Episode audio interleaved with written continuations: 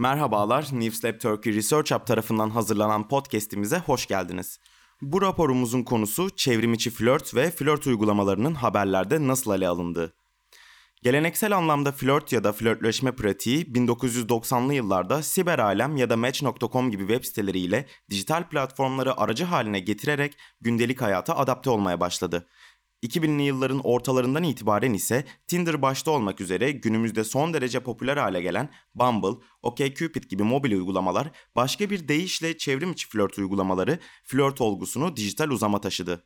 Bu durum özellikle son yıllarda hem sosyal bilimler literatüründe hem de medyada farklı bağlamlarda gündeme gelmeye başladı. Çevrimiçi flört bir taraftan güvenlik ve romantik ilişkilerin otantikliğini kaybetmesi bakımından kaygı uyandıran bir olgu olarak ele alınırken diğer taraftan ifade ve sosyal etkileşim olanağı sunması bağlamında barındırdığı özgürleştirici potansiyele vurgu yapılıyor.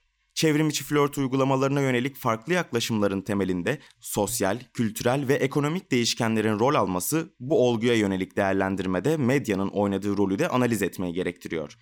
Bu raporda Google Haberler üzerinden yapılan anahtar sözcük taramasıyla Türkiye'de çevrim içi flört ve flört uygulamalarının haberlerdeki yansımaları analiz edilmiştir. Araştırma süresince 64'ü gazete ve 47'si diğer çevrim içi forum kaynak olmak üzere toplam 111 haber nitel içerik analiz yönetimiyle incelenmiştir. İlk olarak arama motoru sonuçlarının 2022 yılında niceliksel olarak yoğunlaştığı görülmüştür. Algoritmik etki göz ardı edildiği takdirde bu artış pandemi nedeniyle sosyal hayatın kısıtlanmasına paralel olarak çevrim içi flört deneyimlerinin artmasıyla, flört uygulamalarının çeşitlilik kazanmasıyla ve çevrim içi flörtün medyada daha fazla gündeme gelmesiyle ilişkilendirilebilir. Haberler nitel içerik analiz yönetimiyle incelenirken haber dil ve söylemin tonlama biçimlerine bakıldığında ise çevrim içi flört ve uygulamalarının çoğunlukla olumsuz bir söylem ile ele alındığı görülmüştür söz konusu olumsuz söylemin temelinde dolandırıcılık yer almaktadır. Bu bağlamda romantizm dolandırıcılığı teriminin sıkça kullanılması dikkat çekmektedir. Haberlerde flört uygulamalarının bu tür dolandırılma deneyimlerine yol açtığına ilişkin okuyucuyu korkutan bir dilin kullanıldığı ve bu tür olumsuz deneyimlere yönelik tehdit içeren bir unsur olarak ele alındığı dikkat çekmektedir. Bu noktada çevrim içi ortamların çevrim dışından kopuk veya bağımsız olmadığını hatırlatmak faydalı olacaktır. Diğer bir deyişle duygusal ilişkilenme yoluyla gerçekleştirilen maddi veya manevi dolandırıcılık, sahtekarlık gibi istismar ve suç niteliğindeki davranışlara konvansiyonel romantik ilişkilerde de rastlandığından flört uygulamaları veya herhangi bir teknolojik aracı bu tür deneyimlerin sorumlusu olarak işaretlemek, teknolojik ve determinist bir yaklaşıma kaymanın yanı sıra durumun toplumsal boyutunu da gözden kaçırmaya neden olacaktır.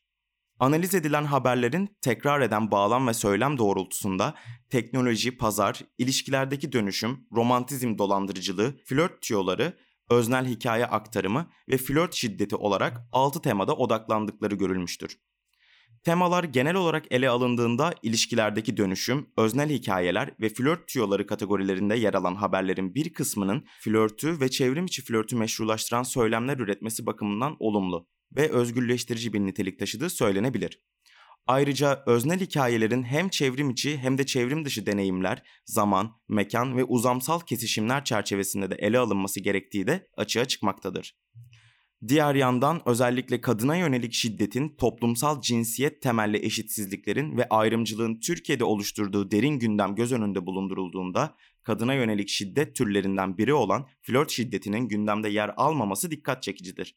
Benzer şekilde LGBT plus bireyler ve queer ilişkilerin haberlerde hiçbir şekilde yer almadığının da altı çizilmelidir. Doktor Serra Sezgin'in hazırladığı bu araştırma raporunu okumak ve Research Hub'ın diğer araştırmalarına erişmek için newslabturkey.org slash researchhub sayfasını ziyaret edebilirsiniz. Dinlediğiniz için teşekkür ederiz. Bir sonraki bölümde görüşmek üzere.